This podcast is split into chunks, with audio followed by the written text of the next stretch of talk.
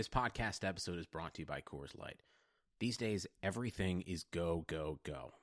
It's nonstop hustle all the time. Work, friends, family expect you to be on 24 7.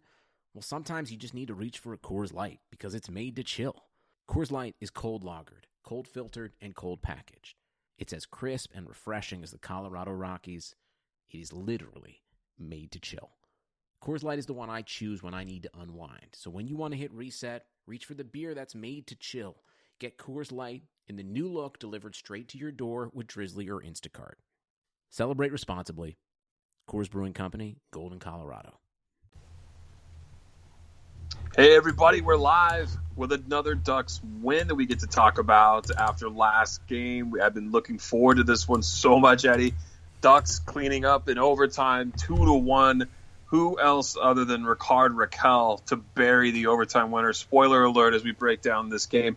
I have to talk about it a little now because I listened to part of the third period all the way home when I was driving home. I saw most of the game, and then overtime, I couldn't wait. And I was probably bit off all my fingernails watching this game, Eddie. How about you? The Ducks had so many chances and just couldn't find a way home on Quick. And then Rack City comes up huge. I mean, it, this this was such a, a, nice rebound game from the boring games we were getting uh, in the last few, and to have Rakell win it in overtime, and I mean, this was just a crazy game. This was a fun game to watch throughout. I, I mean, even the third period, I think there was only a total of nine shots between both teams, and it was still an exciting game. The only downside I think is, is that LA gets a point, but who cares? I mean, we're not gonna we're not gonna dwell on that. We're gonna talk about the Ducks having a big OT win against the Kings, the biggest game of their regular season. Probably the biggest game the Ducks have had in a regular season game in I don't know how long. I, mean, this was just insane, and uh, I, I think everybody's happy right now that they're going home with two points. When you win the Pacific Division year after year after year, you don't have these types of games yeah. in the regular season. It just you just don't. Um, uh, we really expected this to come out and be a monster game for both teams, and the Ducks had the benefit of the Kings playing on the second half of a back to back. So they needed to take advantage of it, and I felt like the Kings stuck with them. I felt like this was a good game back and forth, but I just I was so happy to see that finally just end in overtime. I was like, don't go to a shootout. We got to end it here. We can't risk that. Getzlaf with a monster game. Uh, Nick Ritchie, who's just been buried by everybody across social media or in the media in general of how bad his play has been as of late, chips in, and then of course Rickard Rakell, who's just been the sniper for the Ducks all year, gets the goal to win it let's get to the pregame really briefly because we we got to talk about how awesome this game was. JT Brown finally slots back into the lineup, and which is a great thing. I feel like the speed was much needed in this game. Uh, the Ducks, to, you know, scratch Vermette, and then unfortunately Terry gets scratched, Welinski gets scratched, Holzer, and then Kelly, Captain Canada, not playing tonight. Eddie, I know that really hurts your feelings just because of how much of a prominent player and a leader he has been for Canada and uh, you know, although they didn't win the gold, it's important that he plays on Anaheim, your favorite team. How long are we going to dwell on this before for the rest of my life? but before is it, until he's no longer a duck, like. so I have to deal with this until free agency, and then if he signs a one-year contract, I think we're gonna have to do with 82 episodes of this next season. Of how good or bad he's been. Yeah, no, I'll definitely bring it up every t- every chance I get. Anytime that his name is in the notes, it's definitely going to pop up on the podcast. And then, of course, to round out the starting lineup, John Gibson, our Vezina vote earning goaltender. I feel like he should be anyway. So do you and many others. Gets to start in the crease against Quick. Uh, Quick is no slouch himself this season. He's having a hell of a year. So it was a great matchup for these two guys this first period, um, I really, really felt like the Ducks had their chances in this first period, but it was kind of a bit of a back and forth, wouldn't you say? Yeah, um, I, I gotta, I gotta cut you off again because this is two shows in a row now where you have forgotten our intro. Well, I got too excited. Yeah, I know. Dang. Yeah, yeah, yeah. Let's is, get the intro started, Eddie. You the, the counter's up to two. Well, we'll see, we'll see how many shows it goes after this.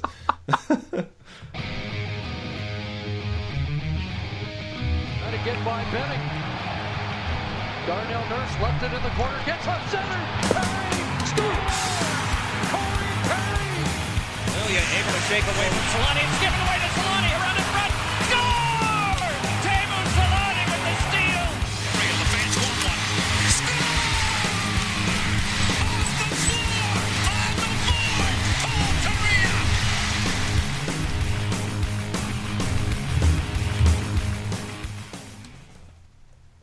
now now we can get into the first period.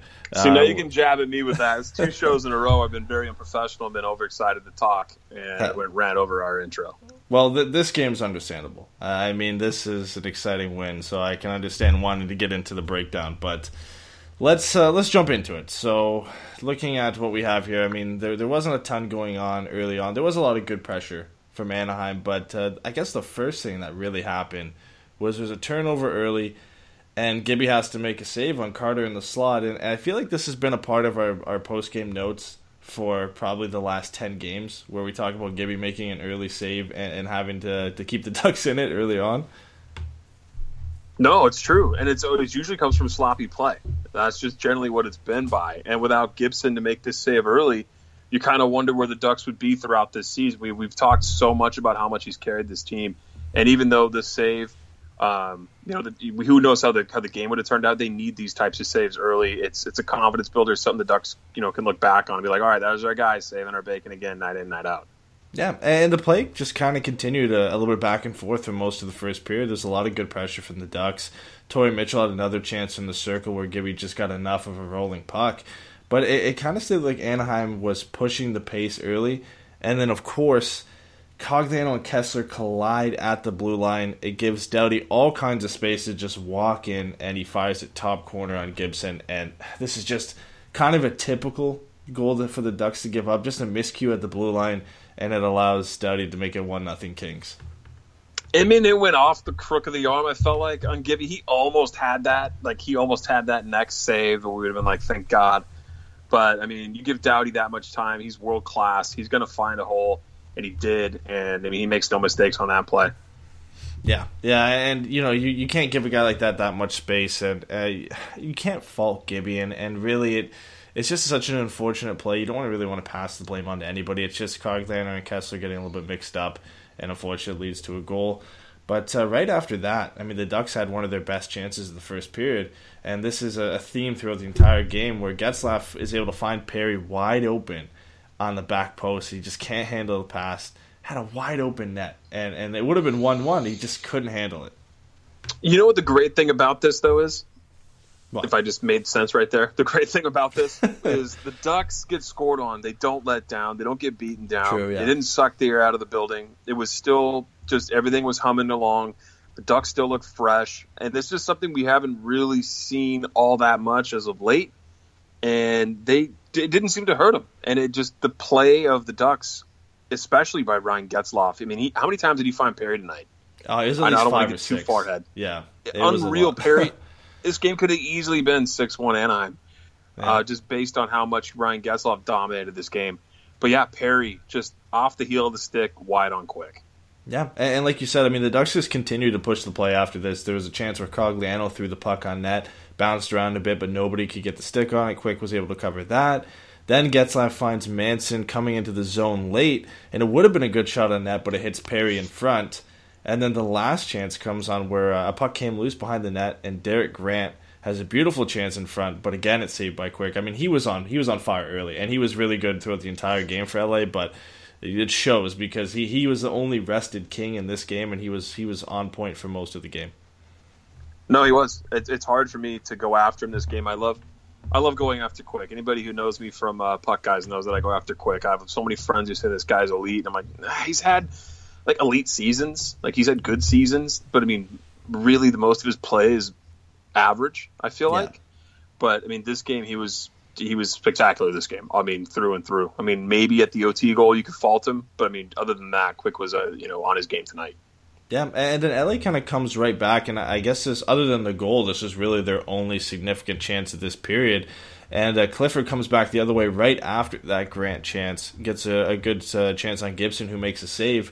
And there's a good rebound shot, but uh, the net actually came off before the shot comes off. Gibson makes the save anyway. Still makes the save. Yeah, he still he's still, and that, the second save was better than the first one, but uh, he didn't have to because the net comes off couple more chances to round out the, the first period. Manson had a good shot that created a rebound. Kesler couldn't poke it past Quick. And then I just have written here. I mean, the game has just been crazy to this point. I mean, it was back and forth hockey throughout the entire first period. It was just a, it was just nuts at that point. I mean, this is the, the game you kind of expect between these teams. Nothing really feisty going on too much in the first period, but just some exciting hockey. Yeah, how about that little shake and bake Rakell had on Doughty? Yeah. totally just walked right around him. I made sure I text my Kings buddies that right away. So, hey, yeah. did you see that? Did you see that play? I know you love Doughty, but come on. He Rakell's burned him a couple times. Moves. Yeah, he he, he did. He, he, can burn anybody though. I mean, uh, when he's on his game, uh, he has the ability and the skill set to pretty much burn anybody. And, and Doughty's a, a Norris winning defenseman, and he made him, he made him look silly, turn him around on that play. Uh, was great, man. So that would end the first period. The Ducks would get the uh, the shot advantage, sixteen to ten. Kings with the one nothing lead heading into the second. Yeah, and it was I think it was a good, solid first period. And the Ducks continued that early on in the second. They had some good pressure to start, uh, and it led to uh, and Getzlaf and Perry two on one. And, and, this is what we are talking about with Getzlaf finding Perry, but he just couldn't bury it again. I mean, they made some pretty passing, but no finish on the play. No, and I just that's the play where I felt like Getz probably should have shot that just because yeah. he can he can laser that into a corner. He doesn't use his uh, his shot enough, and I know everyone's ragged on him. He's been asked probably countless times by reporters why he doesn't shoot more. And he's just going to tell you that's not his game. But I mean, if Perry just gets any sort of like handle on that, Quick is down and out on his side, no chance. It's just a story of the night for Perry, but luckily it didn't hurt the Ducks. Yeah, and if Getzlaf wasn't getting it done enough on the offensive side, he comes back the other way and blocks what would have been a sure goal from Ledoux uh, with his foot. I mean, it was a sprawling block. Just getting it done on both ends of the ice this game, and he was easily the Ducks' best player against the Kings' fourth line, if I if I remember correctly, yeah. right? That's what I just was like. Why are they having a dominant shift? This should not be happening. This should not be happening. and luckily, Getz was there with the skate to deflect it over the net. Yeah, and the Kings actually took control of this second period. There's a lot of turnovers from the Ducks. Uh, the Kings are making it hard for the Ducks to exit their own zone. Uh, and this led to what we kind of see as a trend as of late. Gibson having to make some solid saves. He stops Kempe on a two on one because, of course, he does. I mean, he he just has that ability as of late to make key saves. And then Josh Manson. I think this is what people were waiting for. He just leveled Kyle Clifford at center ice. I, mean, he just rocked him, and then he goes and he rocks Mitchell about a minute later as well. I got to go back to the whole play that where Kempe had the two on one and Toe drags it into his skates. As yeah. much as I was like flipping out about Fowler sliding over trying to take him out, like he put Kempe in a position where he couldn't get a lot on that shot. So I mean, as much yeah. as I was going to get pissed about, it, was like thankfully it pushed him far enough back. But those hits by Manson, everyone wishes at least if you're if you don't like the Kings, that Manson was lining up Kopitar or something like that, of course. Um, but he gets the big hit hit on Clifford there. And Clifford's a big dude, so yeah. you know that that was just a lot of power in that hit. And then, were you not waiting for the, the penalty call on Josh Manson for the hit on Torrey Mitchell? I thought I, for yeah. sure there was going to be a penalty.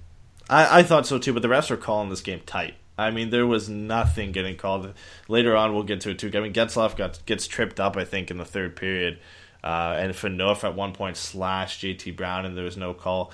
They were not calling anything in this game, which I, I guess I kind of enjoyed it a bit. I mean, it made it uh, less whistles. There wasn't a lot of uh, power plays that really shifted the play. So, in some cases, I liked it. But yeah, I, I really was waiting for some kind of interference call, roughing call, or something because he, he and he doesn't necessarily hit him high, but he had his hands up near his face. Yeah, and they usually always just you know they always shy on the side of caution. Yeah. And they just they always make that sort of call. And then on the replay, I'm sure everyone just saw his arm extend, even though he'd already hit him. He would like didn't lead with an extension, but I thought for sure they were going to call something. So luckily they didn't. But you're right, they kind of had their whistles away, which really added to the playoff feel of this game because you don't really see a ton of calls. Um, but I was also surprised too, Eddie, about the lack of nastiness in this game. This game didn't get crazy. There was a couple of plays by you know Perry being Perry or Kesler doing Kesler stuff in front of the net, but no one got crazy. I really felt like this game was played really tight and physical, and that neither team wanted to give the other the other team a power play. It just they were just like, no, we can't make that kind of mistake. Yeah, it was playoff hockey. I, I mean, that's a, it was as close at least as playoff hockey as you can get during the regular season. Uh, they knew that they weren't going to give the other team a power play. There was some some rough stuff after the whistle, but nobody took it too far. Just uh, to let guys know that they're still here, that there's still some nastiness there. But yeah, no, I don't think anybody was willing to get in a fight tonight, or, risk taking an instigator penalty or any kind of penalty, and putting the other team on the power play because uh, this was as tight as a game I think you could get between these two teams, and we see it often. I mean, we see it with the Ducks and the Sharks, we see it with the Ducks and the Kings often. I think nobody's surprised that this one came out and it ended up two to one. Uh, looking at the chat uh, when we were talking about uh, Josh Manson, he said he's like a brick wall. I think that's probably the perfect description for Josh Manson, at least for when people run into him. I feel like that's what they're thinking because he hits hard. I mean, he's a, he's a big guy to begin with, but he most of his hits he just levels guys.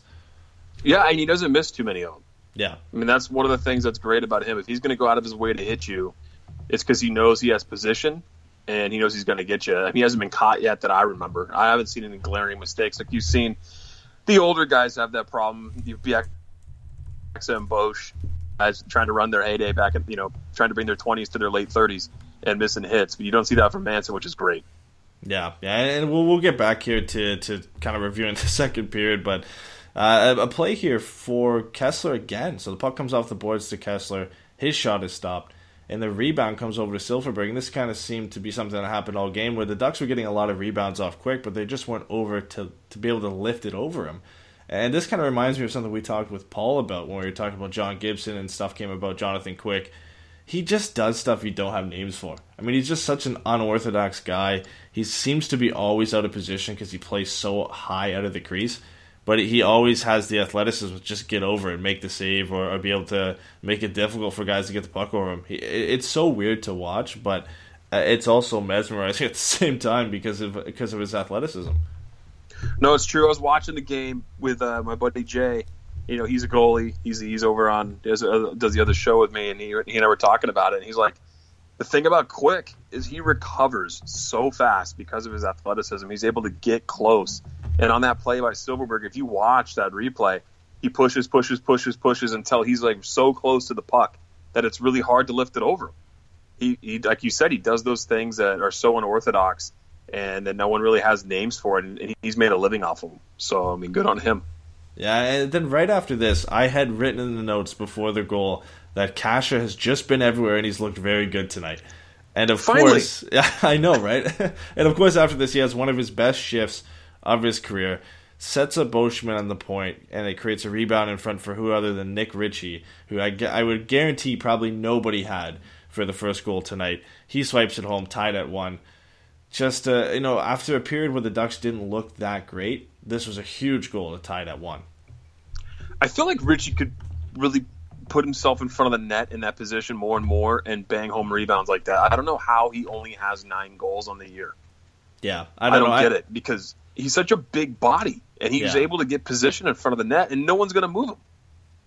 I, I think so, and, and I mean this is kind of foreshadowing a bit what we're going to talk about after the game, but this can't necessarily be good for Troy Terry and his spot on that line. The fact that you know Kasha Henrique, and Ritchie looked great tonight. They seem to get back in the mix. Not saying he won't get in the lineup, and I, when it's not something we're going to discuss right now, but it, it definitely doesn't look good if he's going to slot back in with the team.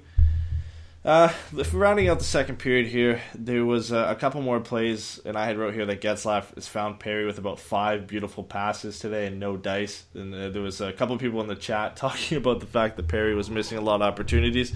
To be fair, though, not not all of them were ones you would say, yeah, he, he, that's that's on him. He's got to score that. A couple of them were behind him.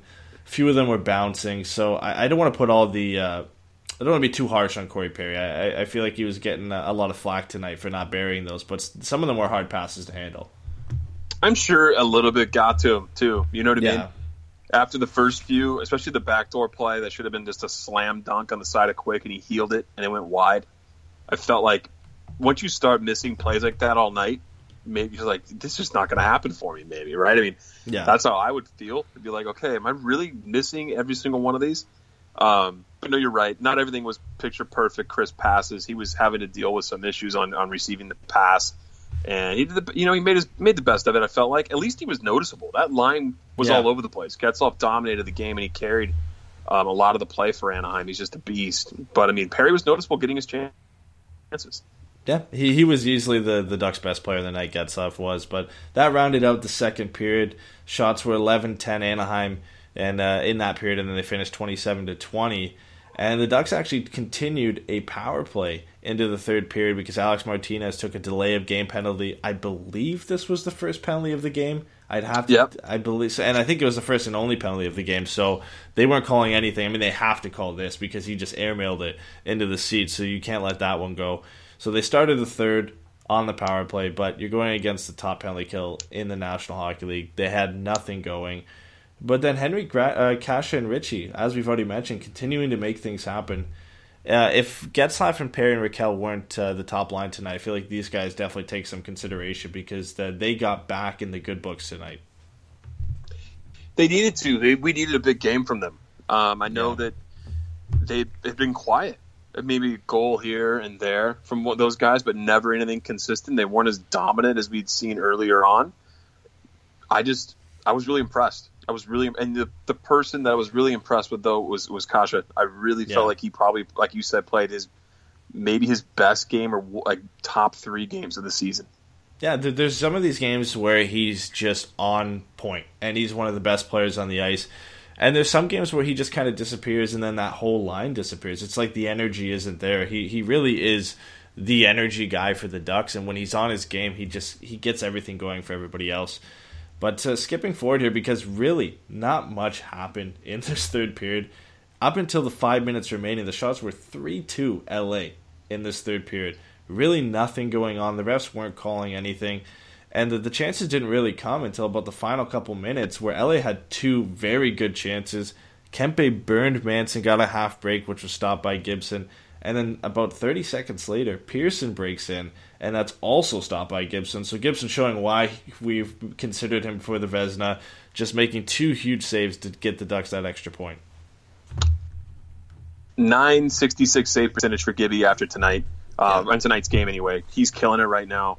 Um, not much you can say about that third period, though. I mean, both teams locked it down. I mean, I know the Kings outshot them seven to two that period, but it was really quiet until the end. Like they really, really, really both teams like we need the point, we need the point, we need the point. Like only take a gamble if you know you're going to make it, um, and that's just kind of where the third period went. Yeah, and then we we go into overtime shots for 29-27 Anaheim, so not much going on in the third period. The beginning of overtime kind of mirrored what we had saw in the third period. Both teams kind of feeling each other out, not a lot of chances back and forth. And then all of a sudden it just opened up. I mean, guys must have got tired. There was back and forth plays on either end. And then Getzlaf makes an amazing move, which we didn't catch on a gift. We're gonna have to get later, but he drags it between his legs, and I think we're all hoping that he'd score on that play. But it's not really something you expect from Getzlaf. You know he has it in his arsenal, but it was just an insane move. I mean, if he had scored on that, that's that's number one for. I mean, that's that's got to be goal of the season uh, or close to it. it. They needed him to score that man. I felt like. I mean, I know they ended up not needing it because Rakell. Yeah. But I just that whole building would have just blown the roof off after that kind of move. Uh, what a play by Getzlaf. He just does things at will. It seems like at times on the ice. Um, I mean, really, like that guy could. When he has the puck on a stick, he controls the game. He finds the open man. He'll pull the puck out of the zone and bring it back in when they're in overtime. Um, just I don't know, man. I would have flipped out. I thought it went in for a second because I didn't know where the puck went after he took that shot.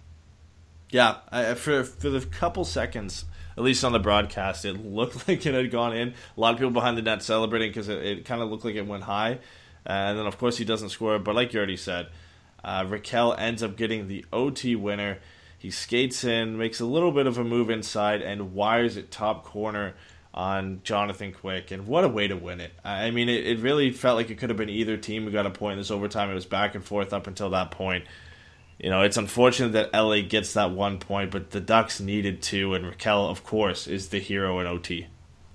No, I mean, you kind of felt like the Ducks early on weren't going to be able to trade chances with the Kings, and when the, they started trading chances, and it was everything turned out to be okay, and then Rakell gets that chance after Getzlaf, and my God, what a shot! I know that Quick was a little low and out of position a little bit. I mean, he wasn't even close to making that save but I mean, that was just in the perfect spot between the defender's legs, goes top corner.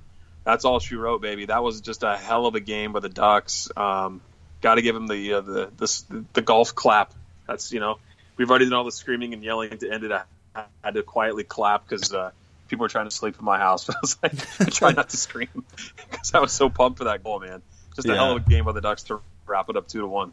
Yeah, Christopher brings up a good point in the chat too. He said, "Shout out to the Ducks defensive play as a team tonight. Best gap control I've seen from them in a while. They owned the middle of the ice, and they really did. I mean."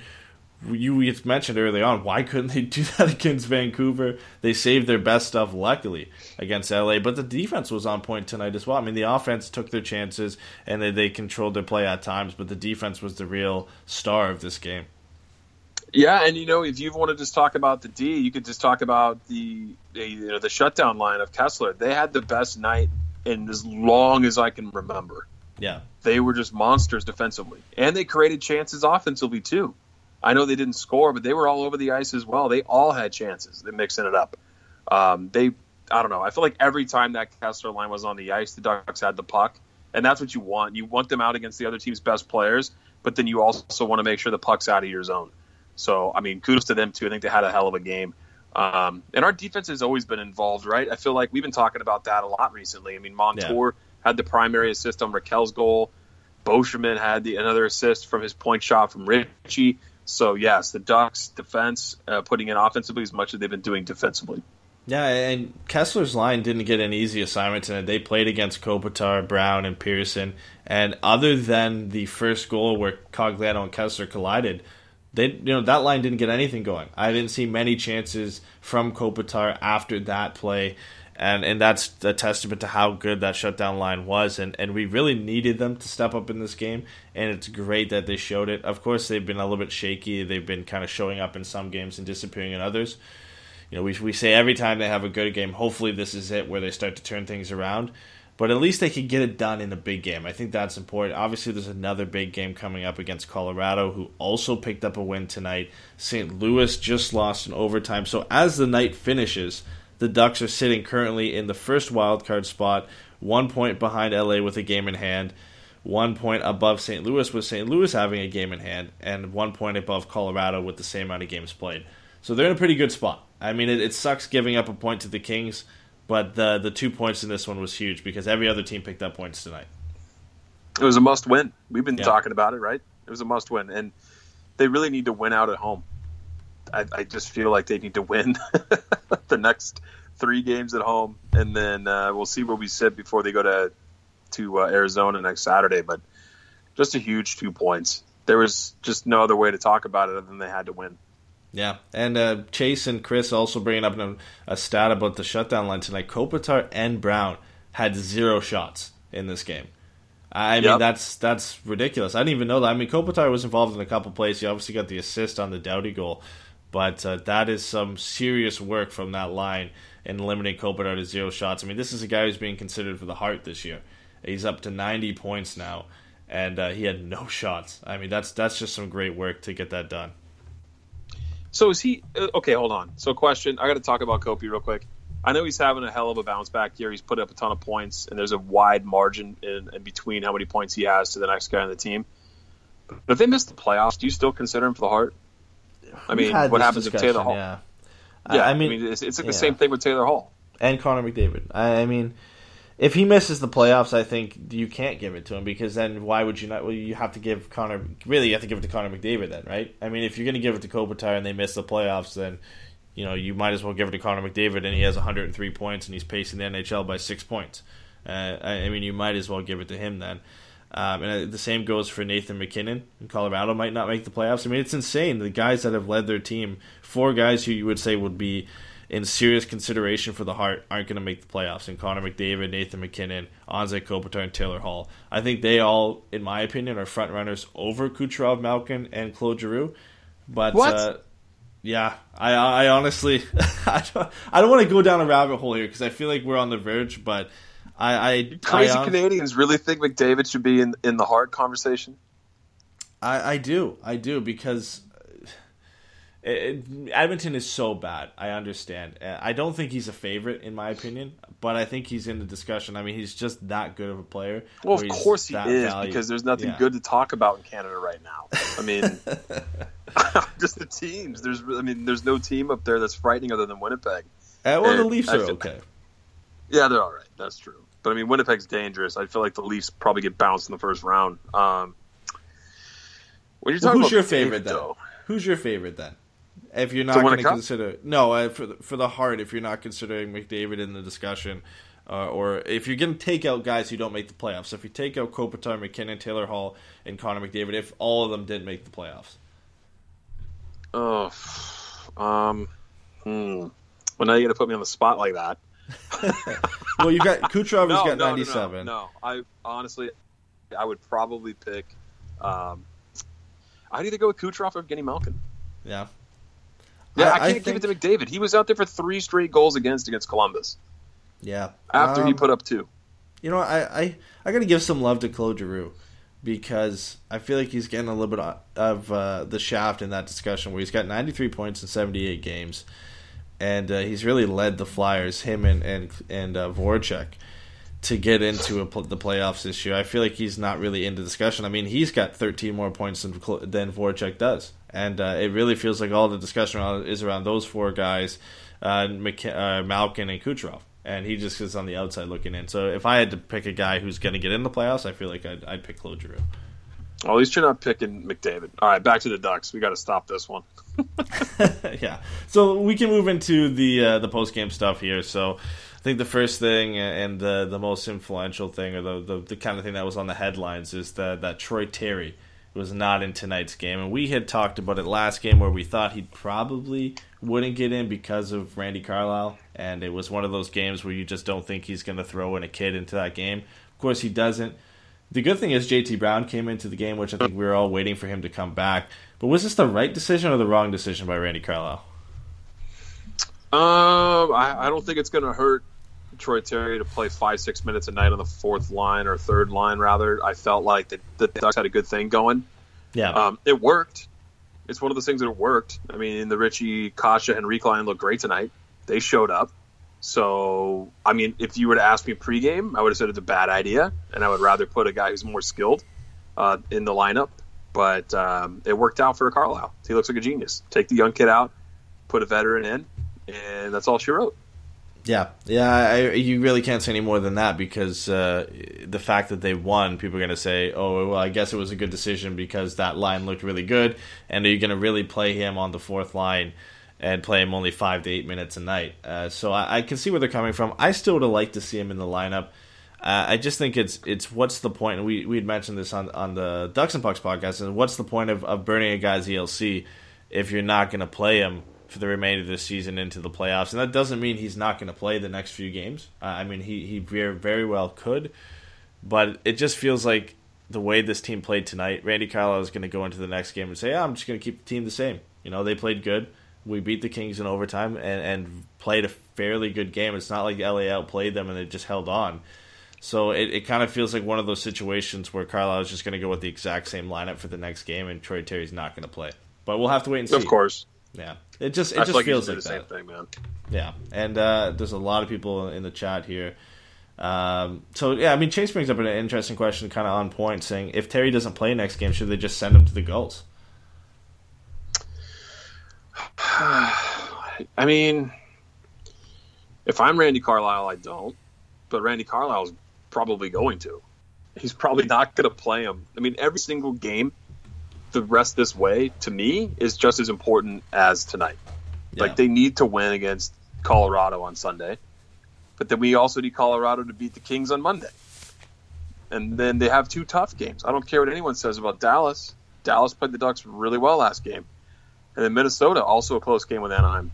Um, and these teams, I don't know. The Ducks look dangerous not against the Kings. Didn't look dangerous at the team that's fighting for for Dahlin against the Canucks. Yeah. So I think they need as much offense as they can get, and I would definitely keep Troy Terry up and play him in the lineup. But I don't think Bob Murray and Randy Carlyle are going to.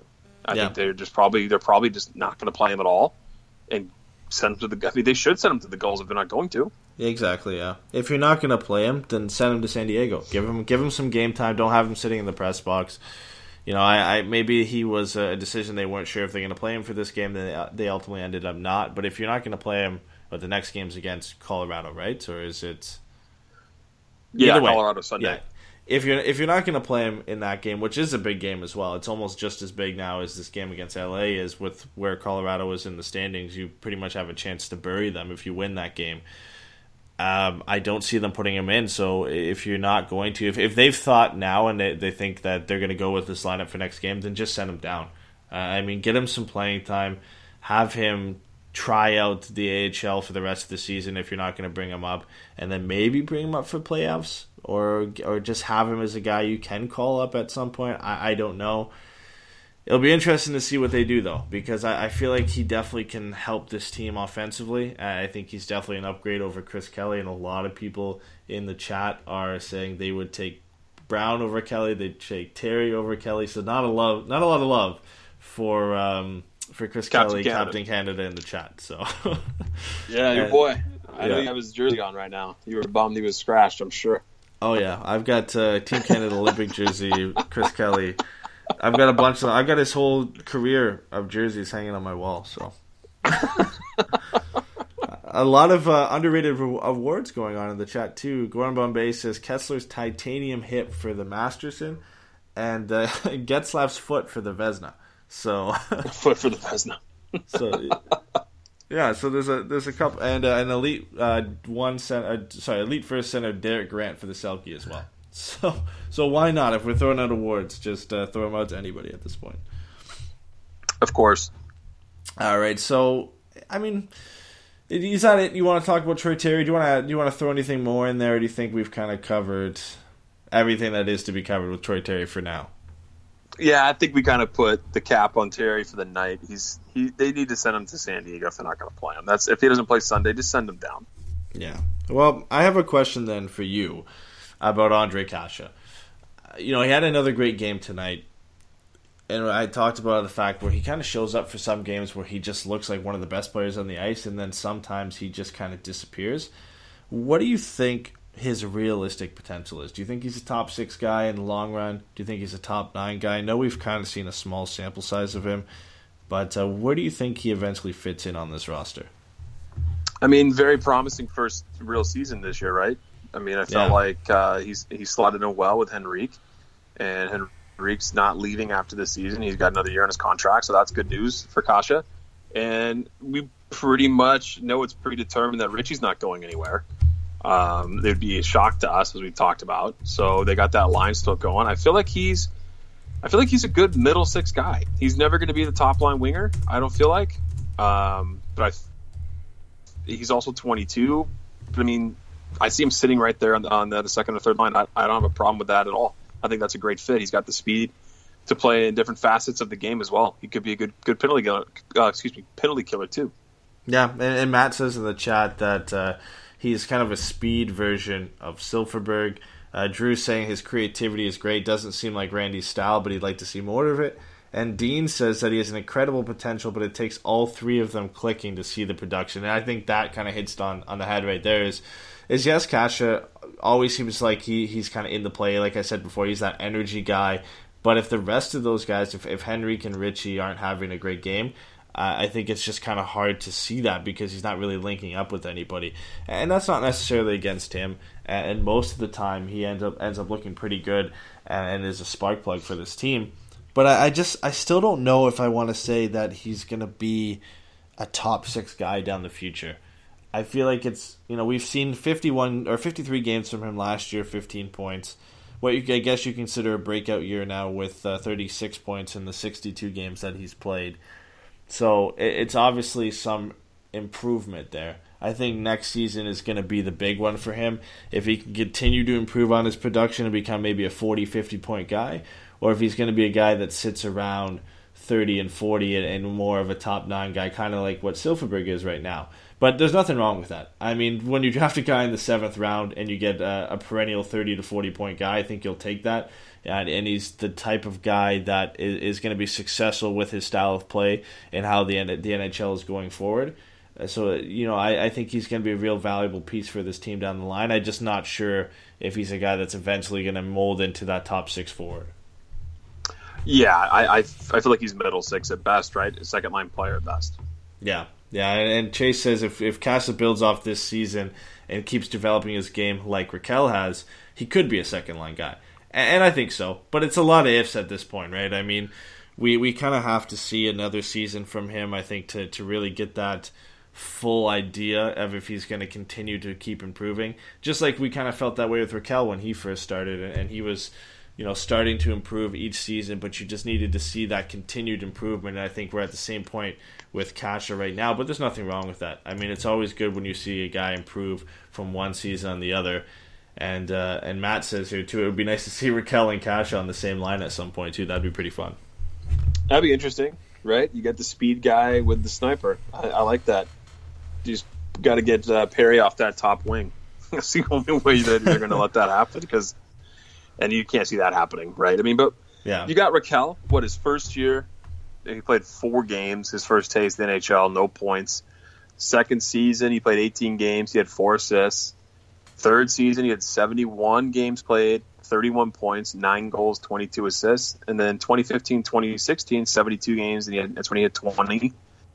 20 goals, 23 assists. So that's when we knew, okay, cool, there's the step up from 31 to 43, and then 51 last season, and 66 this season. So it's not out of the question for Ondrej Kase to develop to uh, a score, you know, play with a scoring touch like that. It's just we need to see it. So it's hard to judge, but like I, I, think he would fit in fine, like you said, on a second line at best. But I mean, the middle six guy is not a bad spot to be either. Yeah, yeah, and, and there's nothing wrong with that. I, I, think that's probably what leads into a bridge deal for him in the off season is so that I think the organization is kind of waiting to see what type of player he turns out to be as well, and that was similar to what Rakell had because uh, Dean had mentioned the chat saying, "Is he wrong in thinking it was similar to Rack's production early on?" And I think that's they're kind of at similar points in, in, their careers based on how their first couple seasons went. You know, the organization gave Rakell that bridge deal or that, that contract he has now, thinking that uh, he obviously wouldn't explode into the player he is right now, but knowing he might have the potential to increase his production down the road. And I feel like Kase is going to get something similar in that sense, where they kind of both hope that uh, his production can continue to increase. Um, do you have anything else, or do you want to move on to the questions, and, then we'll have obviously the the preview of the next games coming up. But uh, I wanted to see if you had anything else you wanted to discuss before we moved on. No, I think hitting the questions would be a good idea. Perfect. Well, we had a, a, question from Chase on Twitter. It's back to Troy Terry here. Uh, he said, "Do you think Carlyle sat Terry because he didn't want to risk injury in what was considered a war against the Kings, or because he's just Randy Carlyle and taking out our leader grip will, leader grit will hurt the team?" It was definitely the vet thing. I, I mean, yeah. there's no other way around that. I mean, I almost feel like if Bieksa was uh, was healthy, he would have slotted in for Pettersson. That's just how much I feel that Randy Carlyle's old school and just like plays yeah. his vets because he knows he's going to get night in, night out, rather than play a young guy. But I'm glad to see that uh, that that Pettersson was in, obviously, because uh, he had a decent game tonight. Yeah, for sure. Uh, I I kind of agree with you too. I think if Bieksa was healthy, he probably would have slotted into this type of game because it always seems like that when the Ducks are going to play what's considered or what's you think is going to be a physical game. You usually see some of the smaller guys or the younger guys come out of the lineup, which uh, was unfortunate to see in, in, Troy Terry's case. Hopefully, he jumps into the next game. I don't think it was really to avoid injury. I do think it was just to kind of get that grit and, and get that leadership in there that uh, Randy Kyle loves. So, um, moving on to Reddit now, we had two questions on there. Uh, turnaround 08 said another strong game for the third line and Nick Ritchie. Is he turning the corner in his progression finally? I want to see it the rest of the way. The effort, yeah. you know, in the right spot at the right time, not taking dumb, dumb penalties at pivotal points in a game would also be a good thing. Uh, he didn't do it tonight, which was great. He didn't take any penalties, so that's good. I don't feel like it's a turning point yet, though. I really think that this line still has some more clicking to do, for lack of a better word. There, I mean, but that's just kind of what we we need to see from them. They had a good a good night tonight, but we need to see it more consistently. And there's some tough games ahead, so there's plenty of time to show that. Yeah, exactly. It's tough to say he's turning the corner when he just has the the two goals in his last five games. So uh, I mean, it's not look like he's it's not like he's looked amazing. That line is, has looked better. He obviously slowed it down onto the fourth line the last game when Troy Terry came up, and he actually looked pretty good on that fourth line. But he still has a long way to go to convince a lot of people that he's kind of moving on to the next step in his progression as a player. And I feel like that's something he has to prove next season. I don't know unless he has a strong playoffs. There's not much he can really do to prove that he's he's kind of moving into the right direction. Uh, I feel like a, a, strong season next year from him is is where we can hope for. But I don't really see it coming. I, I think he's kind of the player that we're going to expect from him for, I don't want to say for the rest of his career because that's a long way down the road, but he kind of just seems like uh, this is what you're going to get from him at this point. Yeah, and that's fine. He's going to have hot streaks, which is what yeah. we saw earlier in the season when that line was really clicking. Um, and he's going to have goals here and there, which is great. I mean, it, it, we just know what we got from him now, right? We know what kind of player Nick Ritchie is. I, it would be just a huge surprise to me if all of a sudden he starts putting up 50 points next season. I mean, I'd love it, and I'm yeah. sure everyone else would too. But it'd be a shock to me.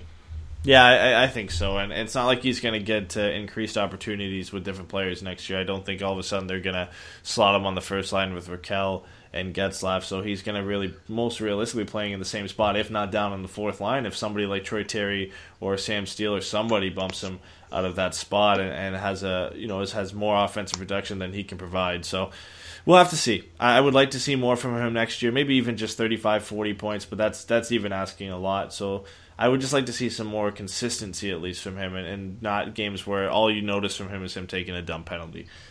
But um, exactly, yeah. But uh, looking into the chat here with a couple questions, uh, Drew said uh, the big thing going forward: do they continue to play like this, or do they revert back to how they played on the road trip in Canada? I think that's the big question everybody has right now.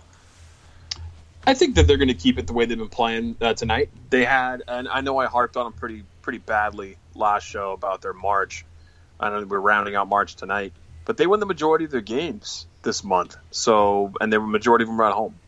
So I, I really feel like they have the chance here to take the next three at home and then clean up in Arizona. I think it's totally doable. The game on Sunday is not going to be an easy one. Nathan MacKinnon and uh, company there have, have been having a, a, decent season, and they're fighting for their playoff life as well. So I feel like you're going to see another game just like tonight. I really do. I think it's going to be very similar in how it shakes out. Yeah, yeah, I, I think so too. And it's going to be another important game if Kesler gets tasked with shutting down Nathan MacKinnon. I mean, it's just it's going to be just as hard, if not harder, because uh, Kesler's been tested against fast opponents all season because of his hip injury.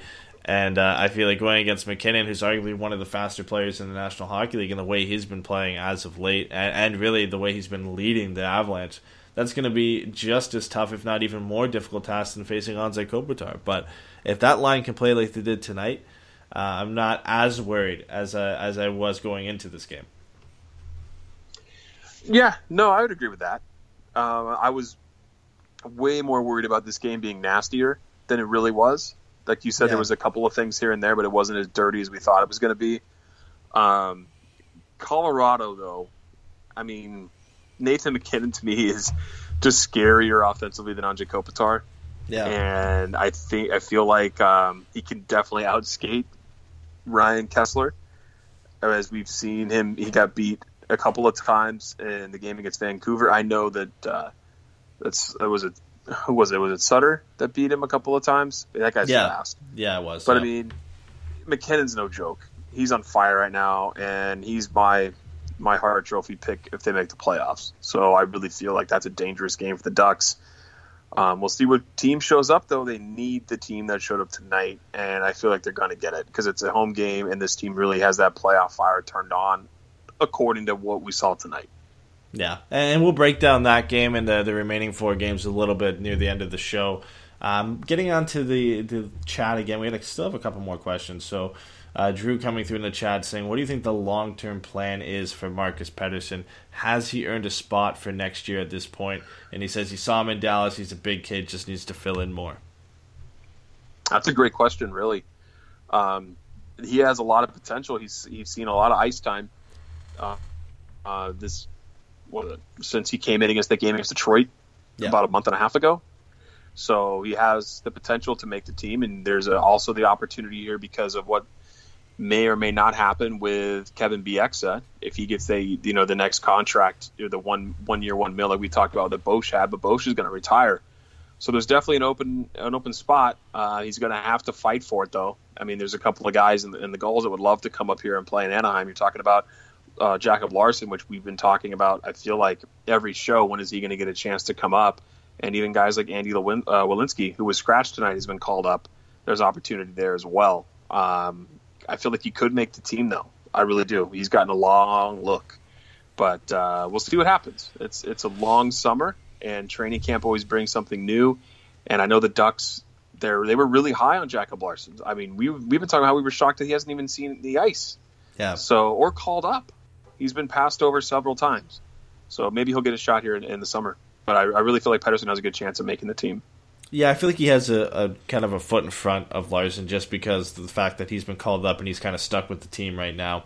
But it's really going to be between those guys. I feel like only one of them probably makes the roster out of camp if, if they decide to go that route because they're both left-handed defensemen, and you know that Lindholm and Fowler are going to fill out those first two pairings. So I feel like only one of them makes it. As for Pettersson, I, have liked what I've seen from him. I can't complain. He hasn't made too many big errors. He's got four points in the 17 games that he's played, and and I feel like going off Drew's point that if he fills in a bit more, like he's 6'4", 180 right now. If uh, if he can get to like 6'4", 195, 200 at the beginning of next season, I feel like he's just going to be a completely different player. I, I, mean, he's really lanky and skinny right now. Uh, if he can fill out a bit, he's going to be a pain to deal with on the ice. Uh, and it's going to really help his game, and, and he could really take his his game to the next level. And it'll be interesting to see if he does that because uh, he's always going to be that tall, kind of lanky guy. But I definitely think he can, you know, fill up some muscle and be a really, really difficult guy to deal with it would be really helpful for the Ducks uh, on the third pair to have that guy, you know, young, mobile, and a big guy at that to kind of you know muscle guys around a little bit because he's been pretty quiet, right? He hasn't he's not a big hitter. Uh, he he he's the guy who makes a smart play, and like you said, he hasn't made too many issue or too many issues for the Ducks in the defensive zone, despite being paired with uh, the older guys with Bosch and um, and BX for the majority of the time. Yeah, yeah. So I, I don't know. It'll be interesting to see. I personally would love to see Larsson get a shot, but I also don't want it to have to come at the cost of Marcus Pettersson. Unfortunately, it probably will end up being the case. But uh, moving on in the chat, uh, another question about Ritchie because it's kind of going off our discussion.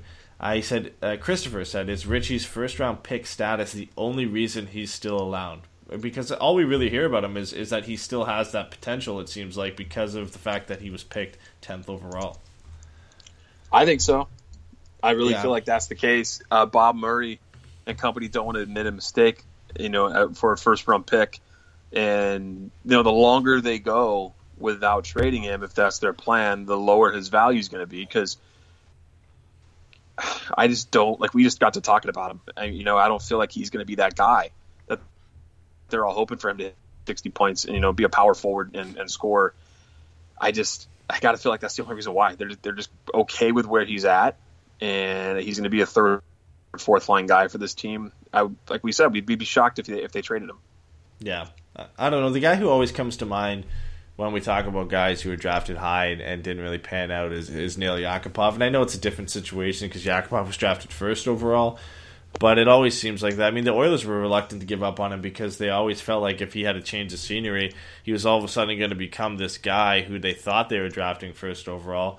And maybe I feel like that's what the Ducks have uh, you know kind of feel with with Nick Ritchie is that if they trade him at this point, he's still a young guy. If he just gets a change of scenery, maybe he'll become that you know 50, 60 point guy that they were hoping for. And, I think that's obviously too much to ask. But when you you know when you're a GM and you draft a guy, you kind of hope a lot for for him to, to turn out to the guy you expected from him. And it's tough to let him go because there's always that chance that he could go to another team and all of a sudden fulfill that potential and become the player you expected. So I feel like that has to deal with it a lot. I feel like that's on the mind of a lot of fans, and I think that's why he gets a lot of flack as well. I mean, you know, there's a lot of other guys the Ducks could have drafted at number ten, and and you know his production isn't awful for an NHL player, but for a guy who was drafted so high, it is. What's what's what's the point total for Nick Ritchie right now? Do you know? I uh, I don't know if this is updated based off the goal tonight. I think he scored his ninth tonight, right? Yeah, so, he would be at 26 points. Yes, 26 points in 72 games, which is uh, two away from his career high set last year. And he has five. Well, he, in five less games, he only has four games to break it. He'd have to get to three points in his next four games to pass his career high. So I mean, I Nail mean, Yakupov's played 57 games this year and has nine goals and 16 points. So, wow, want to compare the two? Ritchie's got to beat on points, but also games played. Um, Who would you rather yeah. have? Nick, uh, Ritchie Nick Ritchie or Nick Ritchie? Yeah. I feel like yeah, I like the physicality of the game. I'll give me that guy every night. I want the guy who can throw a punch and, and make a hit, and then bury a puck. Uh, that's my favorite type of player, right? That's like your prototypical yeah.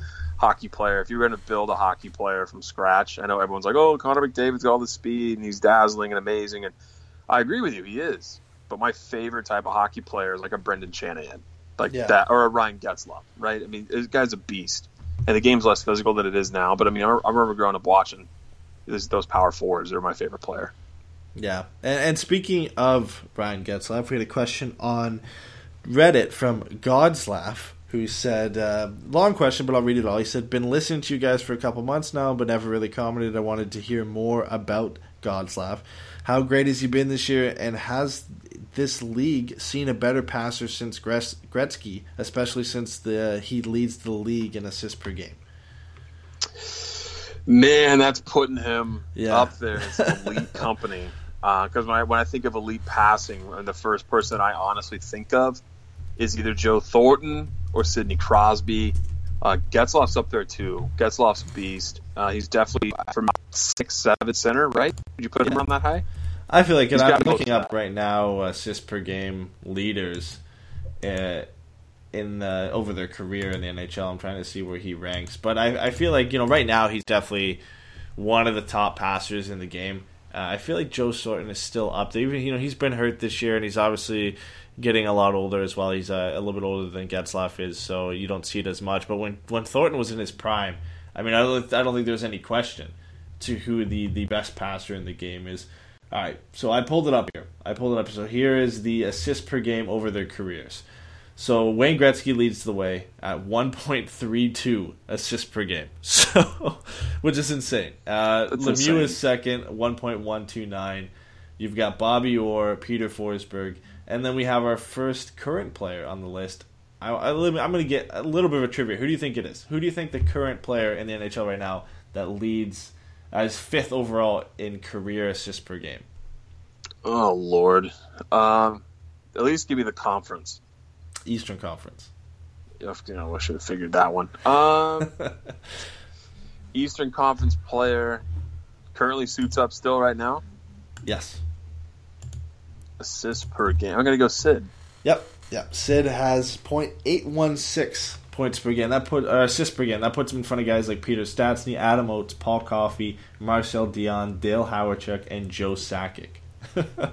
so yeah. he's in he's in pretty some pretty elite company. As for current NHLers on this list, Nick Backstrom is at 18th with .724. Thanks, Ovi. Yep, exactly. Evgeny Malkin at uh, .712. He's 21st. Underrated. Uh, yeah, and just under Steve Yzerman and Guy Lafleur is Joe Thornton at 26 with .69, and then our boy Ryan Getzlaf sitting right behind Joe Thornton at .684 for his career. So he's top 30 all time in assists per game, which is insane. Like yeah. there's been thousands of hockey players that have played this game over the years, yeah. and Ryan Getzlaf is no joke when it comes to his abilities. Um, he is one of the best for sure, right? I mean, we just proved it right there with the, the assists per game. But yeah. Sid's got to be the guy. I, I, just feel like Sid's the best. Yeah, yeah, and, and, it's almost like because Sid does so much that he doesn't get enough credit for being one of the best passers in the league because he's still a guy who can score like 30, 40 goals. Uh, and he just does everything well. I feel like he doesn't get enough credit. I, I think you hear more about guys like Backstrom, Thornton, and Getzlaf because they really just th- that's what they do. Their bread and butter is putting up assists and setting up guys. They usually don't hit around more than 15 to 20 goals on a season, so I feel like they're a little bit up there. And I, I guess if you can say they're underrated, Malkin and Crosby kind of get underrated in their passing ability because they, they end up scoring more goals usually than the other guys on that list. Oh, Malkin for sure is underrated. He didn't make the NHL top 100, which is a joke. Joe Thornton didn't need it, did he? Or did he? I don't think he did. You don't think? I don't. Man, maybe Jumbo Joe. Maybe Jumbo Joe didn't make it. Because I always, I, I, think I've always seen that people are saying like, you know, everybody says Malkin is that like number one hundred one. That's like the running joke is he's the uh, out of the hundred and first best. Yeah, no Joe NHL. Thornton. You're right. Yeah, so I thought I heard that about uh, about Joe Thornton as well. But going back to the chat here, uh, Matt said that Adam Oates was the best since Gretzky. Uh, he has the numbers to at least put him in that discussion. Dean said Getzlaf is in his own league when he doesn't bring the Arby's turnovers with his drop passes, which we haven't seen in a while. Uh, Matt and Christopher saying Backstrom is a guy that they had thought uh, when I asked you the question about Crosby would be the guy from the Eastern Conference. So again, Crosby getting a little bit underrated than that. Um, and then Gordon saying Getzlaf is smart with his physicality, though he's not just out here boarding and cross checking, he's controlling the play and mus- muscling other players to his pace. And I think we've mentioned that multiple times the fact that Getzlaf can just slow the play down. It's something that uh, not many guys can do. No, he can just shrug you off with one arm too. Like that's in stride. Just grab you and shove you away from him. So yeah, he's he really knows how to use all the tools that he's been given, and he, he does it well. He's a beast. Yeah, uh, we had a, a, question from Matt asking about the CISPR game. Uh, oh no, he was asking how was uh, Keith, how was Duncan Keith in the NHL Top 100, uh, winning I, the Blackhawks? I mean, he was, yeah, he's been great, but the one that the one that I, I roll, if you're going to put Toews in, you got to have Malkin. Yes. I'm sorry, Malkin's a better player than yeah. Jonathan Toews, but Toews made it because Leadership. Chicago, of course. Yeah. Oh yeah, Captain Serious. Yeah, yeah, yeah. see all these captains. It's all about that leadership. Leadership gets you into the top 100. Didn't you know that? Yeah, no, totally. I should just go look up. I'm sure there's a stat on Hockey Reference for leadership. There's there's got to be by now. I mean, yeah, uh, it's it's the Mark Messier Leadership Award, and I think Toews has won it every year, right? Yeah, no, but I mean like an actual running stat to track a guy's leadership because it seems to be valuable. The fact that he got into the top 100 literally because of his leadership. I mean, it wasn't because of points, uh, and it wasn't because of anything else. It's because he was the captain of a successful team that won three Stanley Cups, and they felt like they needed to put him in there. I mean, that list is kind of a running joke at this point, right? I mean, not many people take that too seriously when you have guys like Malkin and Thornton out of the, the list. You've got Keith and Toews on the list. Yeah, this league does so many dumb things. This is my favorite league. They do so many dumb things. so much to talk about with them. so I'm wondering if you saw this last game. Uh, it wasn't the Ducks game, but it was against. Uh, it was a Chicago game the other day. Scott Foster was an emergency goaltender oh, yeah. who got into the game. Uh, Dean was asking in the chat. He's curious about the chances Scott Foster gets a look by a team in need of a goaltender after stopping seven out of seven shots last night at, at 36 years old. Even stopped them by Big Buff. He made a couple he, of saves on some made, guys. He made a cross crease save on Paul Stastny off a great pass from Patrik Laine, which was like a highlight reel save, which we'd probably be talking about if it was anybody but an emergency league, uh, emergency backup goaltender who's 36 years old. So I, I don't think he gets any looks for any team. I, I mean, really, nobody's looking for a guy who's played 14 minutes of uh, NHL time and has made uh, seven saves in the National Hockey League. So, I mean, maybe, maybe Edmonton is in that much need of a goaltender or Arizona, but I don't think uh, I don't think uh, Scott Foster's getting any calls anytime soon. No, I don't think so. It's a great story, and I hate the Blackhawks yeah. with a passion. But I mean, I applaud him on that. I thought it was great. Um, they even had his name played up in the locker room. The you know media loved it. The team loved it.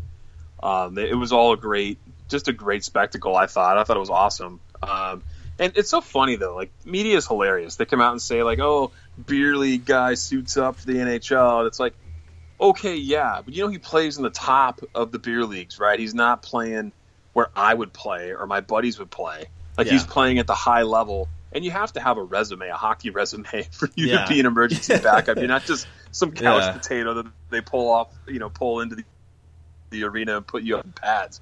Um, like he's got skill. I mean, obviously he's not an NHL or he would be in the NHL, but I feel like um, he's not going to be getting too many calls for sure. There's so many other guys that are that are ready to come in. But uh, it was a great story. I loved it. Yeah, but uh, let's let's kind of wrap things up here and go and talk about the remaining four games of the season for the Ducks. So they've got three of them at home, and the last one of the season against Arizona is on the road. How do you think they match up in these next four games, starting with Colorado? Um, I feel like they match up pretty well. I'm not too worried about um, the way that they're that they if they play the game they played tonight, the next three games at least, the next four games. I know that surprisingly, um, I feel like that Arizona game is going to be tough, just because for whatever reason they decided to play decent hockey, and Antti Raanta has been been pretty damn good as of late. Um, this Colorado team's got a lot to prove, and they're in the same spot as Anaheim, right? They're just they're fighting yeah. for every point. that's a dangerous game for them. Uh, Bruce coming to town on Wednesday. That's a tough one to judge. How do you feel about Brucey and his team coming to Anaheim? Honestly, the Wild. I know that they haven't been much talked about. It's not like they're this a, a super scary team. They're missing some um, what do you call it? the the star power. They have yeah. good guys on the team. They don't have that star power coming into the lineup. They don't have a Getzlaf. They don't have, you know, for whoever else you want to talk about, like a Nathan MacKinnon like Colorado does. Yeah, they're they've always kind of been an interesting team where they've always been in the mix, but like you said, they don't have that guy. They just have a lot of, I guess you consider depth players in a sense. I mean, Zach Parise at one time was considered a star, but he's been hurt most of the season, and then you know he's kind of regressed a bit. But they've got a lot of guys who just produce points out of out of nowhere. Essentially, I mean, Jason Zucker has 61 points this year, 31 goals, 30 assists. It's kind of like a Rakell type of season for him.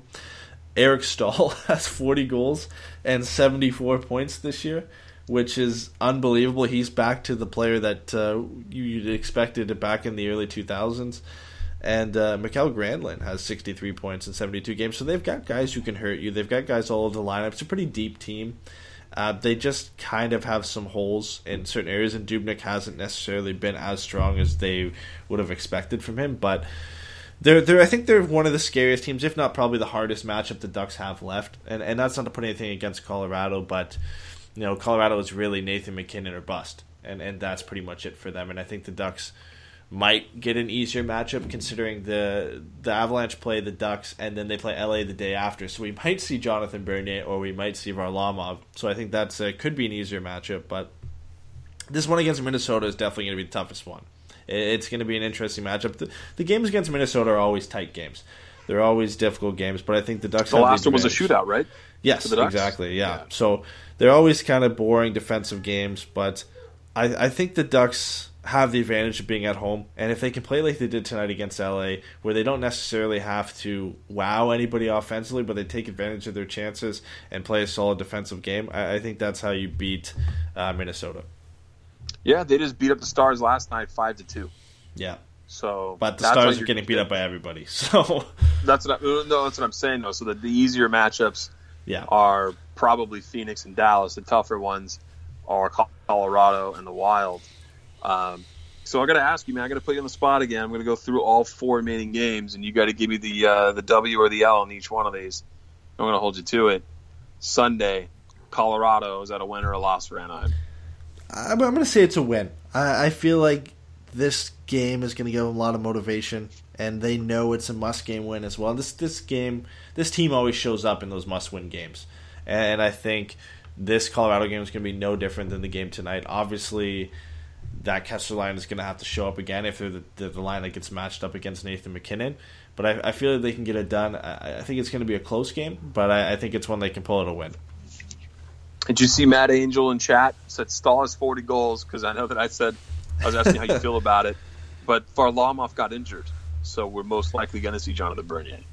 Yeah, which will be interesting. Um, you know, I well, we could. I, I mean, I don't know. Again, if, if Varlamov is injured, then we're either going to see Bernier or whoever their third goalie is, which I'm checking right now, is Andrew Hammond.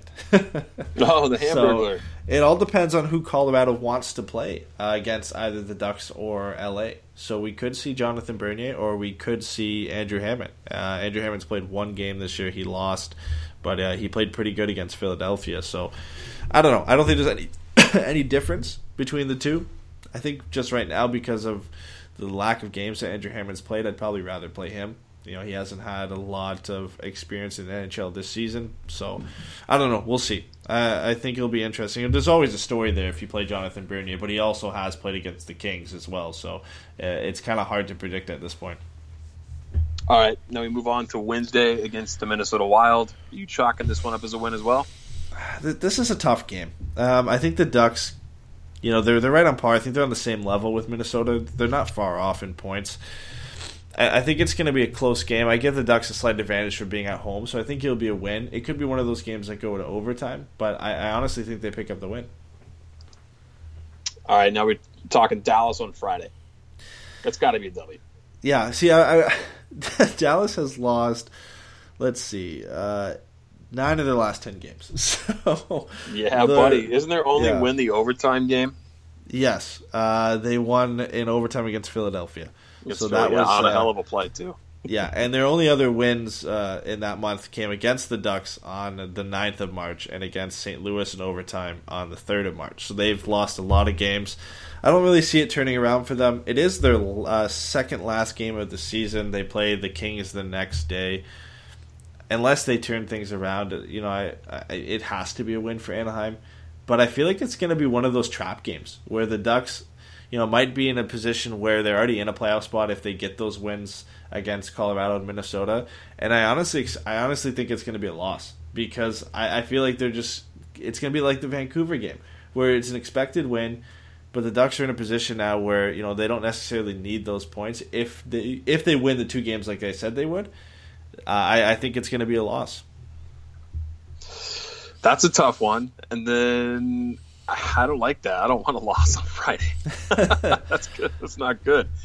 Going into Saturday, the final game of the regular season. Hopefully, not the final game of our Duck season. We're going to be playing in Arizona against the Coyotes, um, a much different team than we'd expect to see. How do you feel this shakes out for the Ducks? Yeah, I mean Arizona's been playing better as of late, uh, but they're still still not a great team. Um, right. And I think this is going to be one of those games where they probably call up a lot of younger guys and, they just kind of see what they can, you know, see what they, they can get from some of these guys who've been playing in the AHL all season. It should be a win for the Ducks. I mean, it is a back to back game, so we probably don't see Gibby unless they they obviously need the points from this game. Um, I, I, I, I have to chalk up as a win. I, am not going to say they're going to lose against Arizona. I think it's going to be tougher than it uh, than it seems, but it's a game I think they can win. It is in Arizona, so it does it does factor into it a bit. But I think it's a win for the Ducks. So it's it's a win, a win, a loss, and a win. So the Ducks would get six points out of this. Yes, and that would we have to really. I mean, the way this all shakes out, six points is just nerve wracking. Yeah, but yeah, six, six points because you, you would beat uh, you'd beat Colorado, so you would uh, you would have ninety five points with three games remaining. Colorado would have ninety two, so the max they could get is ninety eight, uh, and then you go out and you get those two wins. That put you at ninety nine, so you're in the playoffs. So it might it might so come down to, to that last game. Four? Yeah, I mean essentially, yeah. I mean, well, they have to beat Colorado, and then they have to uh, they have to win the two of the remaining three games after that to get in. Uh, that that's how I mean I guess that's how it shakes out right now. Yeah, you you beat Colorado, then you win two of three, and uh, you're in the playoffs. Uh, it's it's going to come down possibly to that last game though. Well, you're going to have to either curse me or bless me by the end of this week because I'm going to the game on Wednesday and I'm going to the game on Friday. So if I'm there and they lose both those games, then you can blame me on Saturday or on the during during the post game of each one of those shows. But it's going to be an interesting week. It's going to be a nerve wracking week. It's exciting time though, man. I love this time of year for hockey um, as much as anything else. Really, I don't really think there's another sport that even comes close to the type of excitement that happens that happens with the NHL playoffs. It's the best time of year. Yeah, yeah. Eh, I'm not going to break down like different leagues and stuff like that, but NBA never really comes close because the best teams are just that much better than everybody else. So it doesn't really matter the race getting in the NHL is just on a different level because pretty much any team who gets gets in can win it. There's obviously some elite teams, but this race, especially for the Ducks, just being involved has been insane because we haven't seen it in a long time in Anaheim, where the Ducks are kind of battling to get into the playoffs, and we don't really know yet if they're going to make it. Obviously, today's win was huge, and it puts them in a good position to get in. But there's still four games remaining, and any anything can happen in these remaining four games. There's a big one coming up against the Avalanche on Sunday.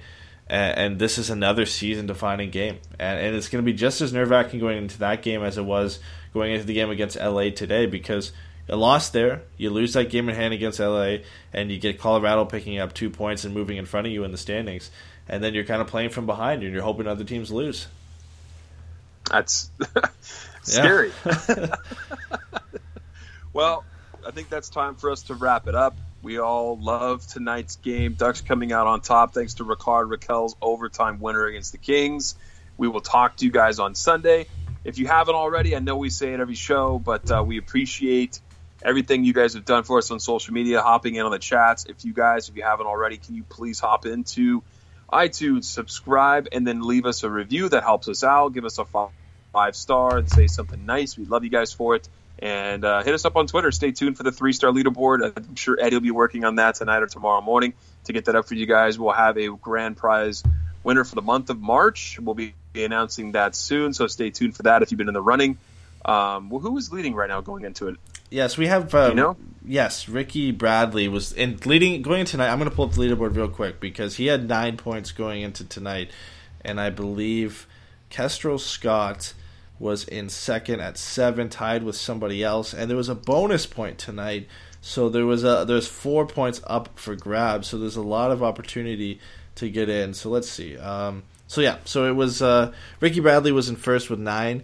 Uh, McCann is right, and Kestrel Scott were with seven, and then there was six people with six points. So there's a there's a ton of people in the mix, and and it's pretty exciting because we're, you know we're still working out the details with the prize. But if, if you guys saw over on Ducks and Pucks earlier today, uh, that we've uh, we've got a partnership now with Cool Hockey, and there's a lot of exciting things coming down the road with that we're hoping to be able to incorporate some of the prizes that are going to come along with that this month. Uh, those are still in the works, so hopefully we can get that going for the winner uh, for this month. If not, we'll still have some cool prizes for whichever person ends up winning uh, based on the results from tonight. If not, look for some some prizes from them or other prizes like that down the road, continuing into the playoffs, and of course at the start of next season where we can really kick things off.